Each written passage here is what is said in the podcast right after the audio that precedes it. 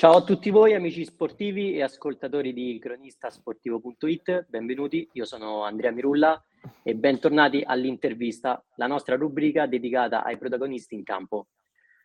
Oggi abbiamo il piacere di intervistare Fabrizio Nolano dello Sporting Montesacro. Ciao Fabrizio. Ciao, ciao, salve a tutti. Domenica 27 novembre andrà in onda l'ottava giornata di calcio 11, categoria promozione, Regione Lazio, Girone B. La, la, squadra Montesagro sta attraversando un ottimo momento di forma, la classifica parla da sé, siete a meno uno dalla vetta. Sì, sì, abbiamo... stiamo facendo bene, potevamo fare meglio perché abbiamo lasciato qualche punto per strada un po' un po', un po' così, però stiamo facendo bene. Adesso ci prepariamo a quest'altra partita, quest'altra partita importante perché comunque sarà uno scontro diretto con un avversario che ha i stessi punti nostri. Peccato che giocheremo su un campo di terra, eh, però daremo il massimo lo stesso. Ricordiamo a tutti che la prossima partita sarà contro il Poggio Mirteto, una partita molto delicata per giunta, come hai detto te, in trasferta, quindi non sarà semplice portare a casa punti. No, no, no, non sarà semplice, ma l'obiettivo nostro comunque è quello di vincere tutte le partite, quindi faremo il massimo per portare a casa tre punti e poi niente, insomma, eh, l'obiettivo nostro è sempre quello. Ok, e allora come la state preparando questa partita? Gli allenamenti durante la settimana, insomma, come ci arrivate? Ma no, dai, ci arriviamo abbastanza bene. Speriamo di recuperare qualche under che domenica scorsa al San Macino non, non ci abbiamo avuto per squalifiche, febbre, eccetera, eccetera. Però, sai, cioè, comunque la puoi preparare, però poi alla fine giocando su un campo di terra le... ci stanno tanti, eh, come si dice, eh, ci sono altre difficoltà che comunque ormai adesso non siamo più abituati perché giocando sempre sul, sull'erba, sul sintetico è un altro sport quindi ci sono delle variabili che eh, anche preparandola al meglio non, non, puoi sapere che succede domenica se piove, il campo è fangoso, non si sa. Per cui vediamo un attimo, prepariamo come sempre comunque il migliore dei modi e, e niente. Sarà dunque fondamentale sfruttare le palle da fermo, ecco. Sì, sì, beh, diciamo che questa comunque è un'arma a nostro favore perché abbiamo fatto tanti gol da fermo, sia calcio d'angolo, insomma, gol di testa, gol su punizione diretto, abbiamo calciatori di, di piazzati abbastanza importanti, per cui sicuramente poi, come ti ripeto, su un campo del genere fon- sicuramente sarà fondamentale, i, saranno fondamentali i calci da fermo, come l'altro anno quando siamo andati a giocare già da loro, infatti finì 2-1 per loro, 1-1, un gol su punizione da parte nostra, un gol su rigore per loro, quindi come vedi le, i calci piazzati sono fondamentali. Ecco, allora speriamo che non ci sia la pioggia, così quantomeno eh no, per giocare.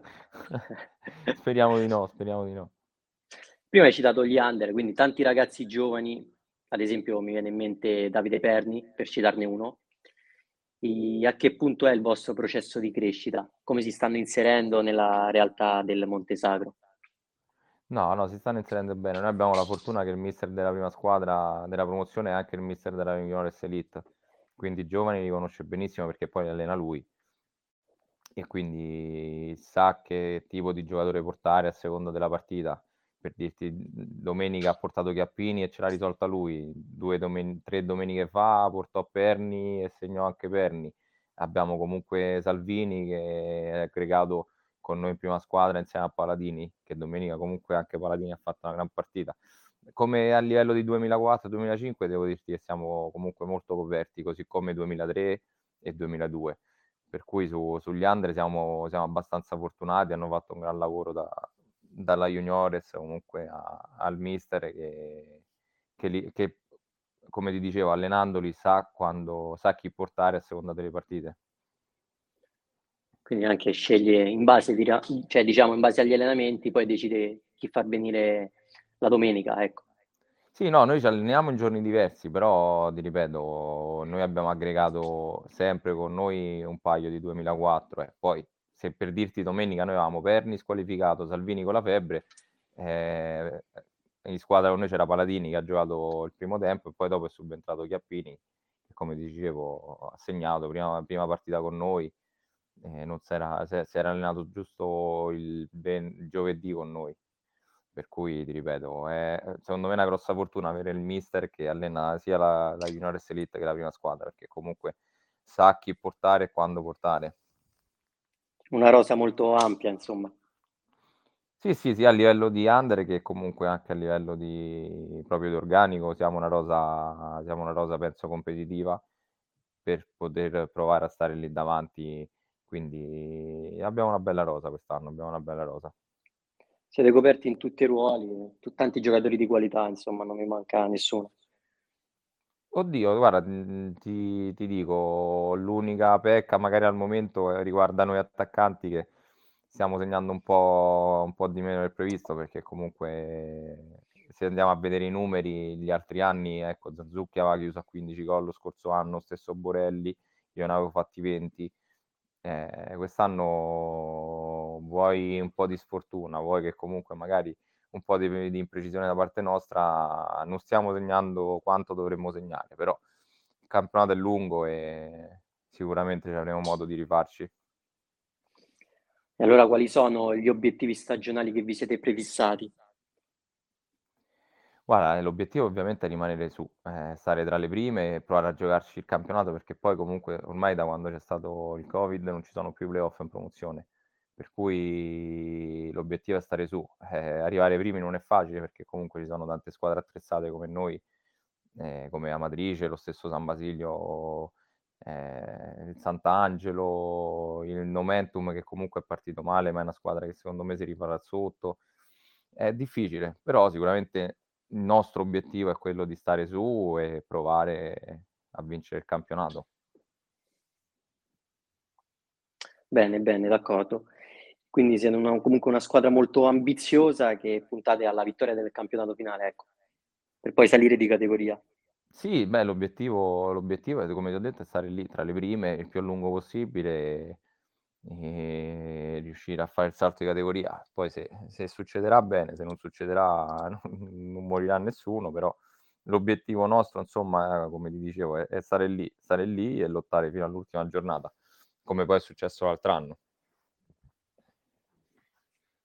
L'ultima domanda in chiusura riguarda proprio te, Fabrizio Nolano e se ti sei prefissato degli obiettivi in termini di gol a fine anno. Guarda, come ti ho detto, quest'anno siamo un po' al di sotto della media. Oddio, io ho fatto 5 partite tra Coppa e campionato, ne ho saltate 2-3 e ho fatto due gol, quindi... Però diciamo che, visto gli ultimi anni, mh, mm, ho fatto parecchi gol, insomma, quindi l'obiettivo è sicuramente ripetersi. Però poi, come mi diceva un tuo collega domenica, se vinciamo 1-0 tutte le partite e segnano sempre i difensori o segna sempre il portiere, per me va bene lo stesso. Basta che, basta che riusciamo a, a stare lì, insomma, eh, riusciamo a vincere il campionato. L'obiettivo sarebbe quello. Poi quello che i gol che farò io o che non farò non è, non è importante. Ti ringrazio Fabrizio. A te. Non mi resta allora che terminare qui un'altra puntata di cronistasportivo.it. Ringrazio anche gli ascoltatori e ricordo a tutti, quelli, a tutti quelli che l'intervista sarà presente nel nostro canale Spotify. E inoltre, per chi non l'avesse ancora fatto, vi invito a seguirci sulle nostre pagine di Facebook e Instagram. Grazie ancora Fabrizio e buona giornata a tutti. Grazie a voi.